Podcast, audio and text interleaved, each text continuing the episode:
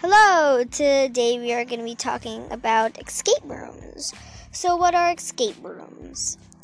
An escape room is a real life game that you get locked in a room and you have to try to escape within 60 minutes. Some escape rooms have multiple rooms you have to escape out of. In escape rooms, you have to look for keys, solve puzzles, and find clues. You have three hints. In escape rooms, huge groups of people are allowed. In most escape rooms, you're not allowed to record audio, record video, or take photos.